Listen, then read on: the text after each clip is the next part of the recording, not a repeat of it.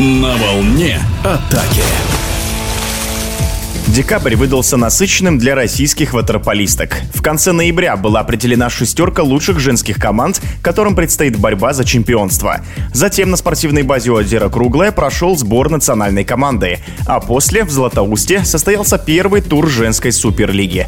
О спортивных баталиях и тренировочном процессе в эфире спортивного радиодвижения главный тренер женской сборной России по водному пола Сергей Маркоч.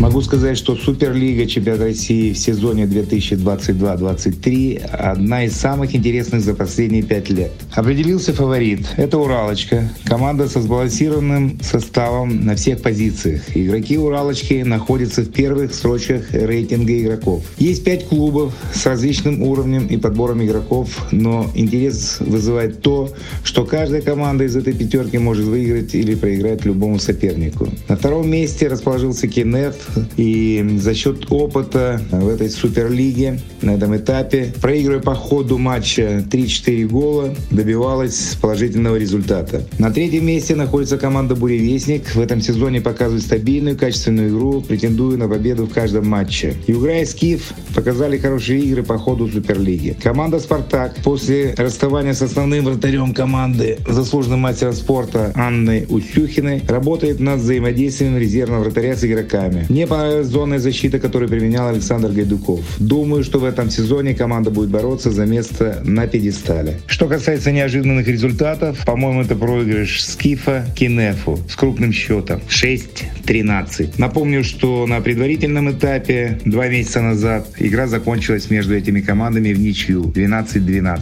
Если говорить о сборной, то по окончанию предварительного этапа чемпионата России с 1 по 11 декабря сборная команда России провела сбор на озере Круглом. Были приглашены 25 кандидатов, из которых 10 спортсменок, игроки молодежных и юношеских сборных России. Провели этапное комплексное обследование в Гацаливке, протестировали игроков, провели УМО и в следующий раз соберемся в конце февраля. Проведем короткий сбор и планируем выезд в Грецию для совместных тренировок и игр со сборной Греции.